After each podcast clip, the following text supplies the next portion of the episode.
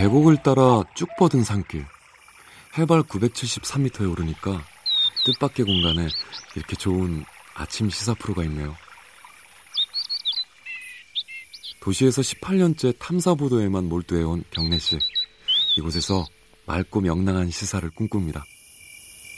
지금 여러분은 어떤 시사 프로를 원하세요? 도심 속 휴양림 같은 시사. 케이비에스 일 라디오 김경래의 최강시사. 네, 어, 도심 속 휴양림 같은 시사라는 단어가 나오니까 방금 옆에 계신 분이 웃었습니다. 왜 웃는 거예요?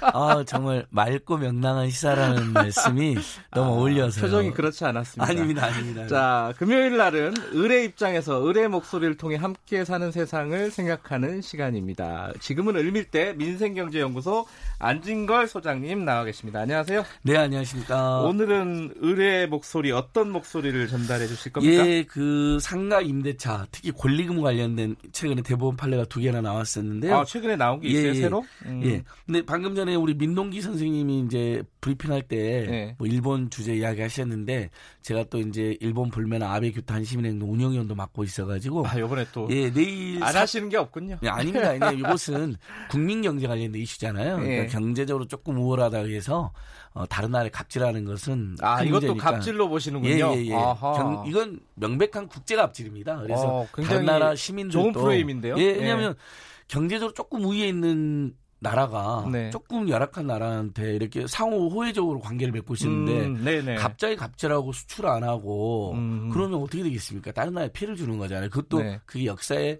이 차 가해를 하면서 하는 거기 때문에 네. 그래서 내일 여섯 시, 여섯 시부터 사 차 집회가 있다. 음흠. 그다음에 팔월 십오일 날은 일본에서도 많이 들어오세요. 아, 범, 그래요? 예, 한국에 많이 오셨고 광화문광장에서 또 국민대가 있다라는 점은 제가 알려드리고요. 네. 우리 앵커님께도 이렇게 예쁜 스티커도 하나.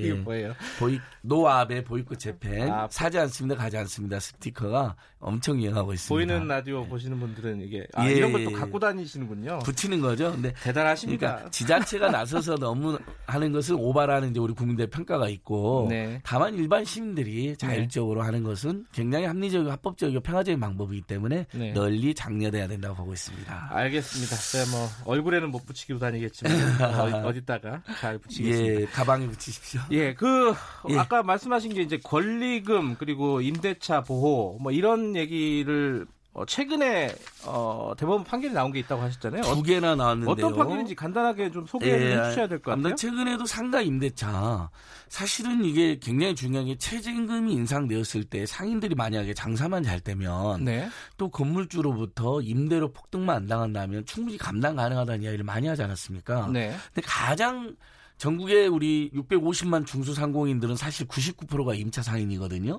음. 자기 건물 있는 사람이 장사는 안 하잖아요. 아, 그러니까, 건물주는 예, 어, 많지 않죠. 건물하면서 장사를 하는 분이 가끔 있어요. 네. 근데 그것은 뭐 삼 대째 뭐 노하우를 갖고 있다거나 아니면 뭐 한의원을 하고 있다거나 뭐 이런 경우는 많은데 대부분 임차 상인인데 이분들이 가장 힘들어하는 것은 사실 최저임금이 아니고 임대료 폭등하고 그다음에 갑자기 쫓겨나는 겁니다. 예. 그다음에 권리금이 보통 자그만 후미진 골목의 옷가게 같은 데도요. 천오백만 원 안팎이 있고요. 아하. 웬만한 도심에서는 일억에서 이억짜리가 많습니다. 아, 억대가 예. 넘어가는군요. 그래서 권리금이란 건 음. 많이들 들어보셨으니까 이제 이게 예전에는 법의 법적 개념이 아니라 그 묵시적으로 이제 관행적으로 다음 세입자가 야 내가 쌓아놓은 노하우와 그다음에 단골 또는 바닥 굉장히 영업이 잘 되는 곳 있잖아요. 거기에 대해 주는 건데 이게 그동안은 법이 없다. 이천십오년도에 드디어 상가임대차 보호법에 네.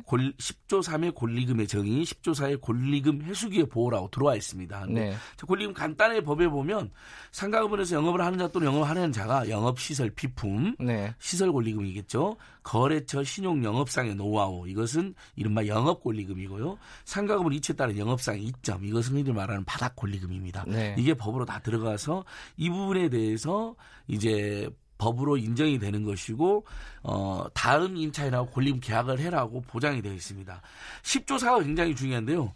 임대인은 임대차 기간이 끝나기 육 개월 전부터 임대차 종료 시까지 어, 다음 각호에 어느 하나 해당 행위를 함으로써 권리금 계약에 따라 임차인 주소는 신규 임차인, 그러니까 새, 새로 임차인이랑 내가 권리금을 받고 나간다. 예. 이걸 방해를 못하게 법적으로 규정되어 있습니다. 굉장히 획기적인 법안인 것이죠. 그동안에는 건물주가 너 그냥 나가라. 예. 심지어는 쫓아내면 자기가 권리금을 받아요. 뭐 이런 경우가 빈번했었죠. 어, 그러니까 음. 지금 시간이 많지가 않아가지고요. 예. 어, 이 권리금에 대한 일반적인 설명은 조금 뛰어넘고, 예. 어, 요번에 이제 그 대법원에서 최근에 나왔던 판결부터 좀 소개를 해주시죠. 자, 그래서 보면 내가 방금 말씀드렸잖아요. 육 개월부터, 그러니까 임대차 종료 육 개월 전부터 네. 임대차 종료일까지 내가 다른 임차인만 모시고 오면 네. 웬만하면 무조건 그걸 보호해라는 겁니다. 그렇죠. 근데 어, 최근 칠월 달에 어떤 판례가 있었냐면 커피 전문점 운영하는 한 선생님이라는 분인데 예. 계약 종료를 만, 마, 계약 만료를 앞두고 권리금을 회수하겠다라고 이야기를 했습니다. 근데 예. 어, 이분이 커피 전문점을 건물주 갑자기 자기가 직접 하겠다고 그래버린 겁니다. 아, 예, 예. 그러면 새로 임차를 모시고 와도 권리금 받을 수 없게 되잖아요. 왜냐하면 그렇죠. 임차 그 권리금을 내는 것은 임차인이 자기가 장사로 오는 거잖아요. 새로 임차인이. 네. 그래가지고 일 심에서 이 심에서는 어, 권리금 보호받은 임대차 기간 만료 삼 개월, 이제 그때는 이제 삼 개월 전이었거든요. 네. 최근에 육 개월 전 바뀌었는데 신임차인을 주선했다는 사실이 전제돼야 된다는 거예요. 그런데 신임차인을 주선해 온 바가 없으니까 권리금 돌려받을 수 없다 예. 이렇게 됐는데 대법원이 그걸 깨고 아니 신규 임차를 주선하기 전에 그러면 김경래 임차인이 신규 임차를 주선하기도 전에 안진걸 임대인이 행포를 벌여서 내가 장사하니까 너 나가 그랬는데 신규 임차인 주선이 의미가 없잖아요. 그러면요 예. 이미 명백하게 내가 장사를 할 테니까 당신 나가라고 한 경우에는 신규 임차인을 주선하는 게 의미가 없기 때문에 음. 설령 신규 임차인 주선 사실 없다 하더라도 권리금을 건물주가 임차인한테 기존 임차인 돌려줘라는 판결을 한 겁니다. 그러니까 예. 건물주가 이 저기 새 들어서 지금 커피숍 하는 사람을 내보내면서 자기가 커피숍 하겠다 이렇게 얘기했을 경우에도 권리금을 일단 줘라 이런 판결이 나온 거네요. 맞습니다. 예. 그러니까 권리금을 폭넓게 보호하는 것이죠. 설령 법에는 신규 임차인을 주선한 주선해라고 되어 있거든요. 네. 계약 만료 전에. 네. 이게 굉장히 중요한 게 만약에 지금 장사하신 분이 권리금을 받으시려면 반드시 육 개월 전에 임대인한테 통지를 해주고 제가 네. 이제 이제 계약이 만료되는데 네. 새로운 임차인을 모시고 오는데 그분에게 권리금을 제가 받으려고 하니까 네. 어, 그분을 통지를 한 다음에 계약 만료 전에 실제 모시고 와야 돼요. 아하. 계약이 막 일 개월이 지나고 이 개월이 지났는데 신규 임차인이 없어. 음. 건물주에서는 계속 기다려줄 수가 없잖아요. 그렇죠, 그렇죠. 그러니까 요 규정은 우리가 이제 임차인 지켜야 될 규정이지만 대신에 임대인은 그냥 횡포인 거죠. 권리금 이분이 일억을 내고 많이 들어왔다고 생각해보세요. 갑자기 음. 일억을 못 받게 하면 얼마나 피눈물 납니까. 장사를 못하게 되는 이유도 어, 애절한 사연이 있을 텐데. 또 하나가 뭐였죠? 또 하나 칠월 달에 네. 일단 우리 법에는 어, 육 개월 전에서 만료일 전에만 임차 다른 임차 상인을 모시고 오면 되는 걸로 되어 있는데 네. 이게 이제 계약이 보통 이제 상가 임대차가 그 전에는 오 년까지 보장을 해줬고 네. 최근에는 십 년까지 이제 영업을 보장을 예, 받겠습니다. 그런데 예. 어, 일, 이 심에서는 어, 오 년 동안 이제 상가 임대차 보호법이 적용해 보여주는 오 년이 다 지난 거예요, 이 사람이. 예. 그러니까 다 지났기 때문에. 어, 권리금을 보호해 줄 수가 없다. 아. 그러니까 중간에 나가는 게 아니기 때문에 중간 임차인을 주선해 나가는 게 아니다. 음흠. 그런데 대법원에서 무슨 소리냐. 상가임대차 보호법에는 중간에 나가라고 되어 있지도 않고 이 법 자체가 계약 끝나 기간이 끝나 육 개월 전부터 임대차 종료 때까지 예, 예. 모셔오면 폭넓게 보여주는 게 맞다. 그래서 예. 이분이 오 년을 다 그러니까 지금은 십 년까지 보장되지만 그 전에 예. 보면 오 년 동안 보장했는데 오 년을 장사를 다 했기 때문에 일, 이 심에서는 권리금 보호를 해줄 필요가 없다라고 되어 있는데 음. 대법원은 무슨 소리냐. 어, 오 년이 다 찼다라고. 앞으로 십 년이겠죠. 네. 십 년을 다 채워서 장사를 했다 하더라도 그 권리금은 건물주가 아니잖아요. 세입자가 내고 간 거기 때문에 또 다른 세입자한테 받을 수 있게 보호해줬는 이 두 개 이제 판결이 나온 겁니다. 대법원 판례이기 때문에 이제 법이 상가임대차법 조금 애매하게 되는 부분이 두 개로 정리가 된 거죠. 이게 지금까지 기존의 어떤 판례랑은 좀 다른 거죠? 예. 일단 일, 이 심에서는 둘 다 임차인한 게 불리하게 음흠. 패소를 한 겁니다. 자, 너가 오 년을 풀로 장사를 했기 때문에 권리금 보호 권리가 없다. 일. 그 다음에 아까도 예. 너 당신 임차인을 주선해오지, 아, 주선해오지 못하지 않았느냐. 음흠. 근데 그, 그렇게 패소 판결했는데 대법원은 무슨 소리냐. 이분이 주선을 하려고 했어도 이미 건물주가 당신 주선할 필요 없어요. 왜냐 내가 장사하니까 이렇게 통보를 했는데 예.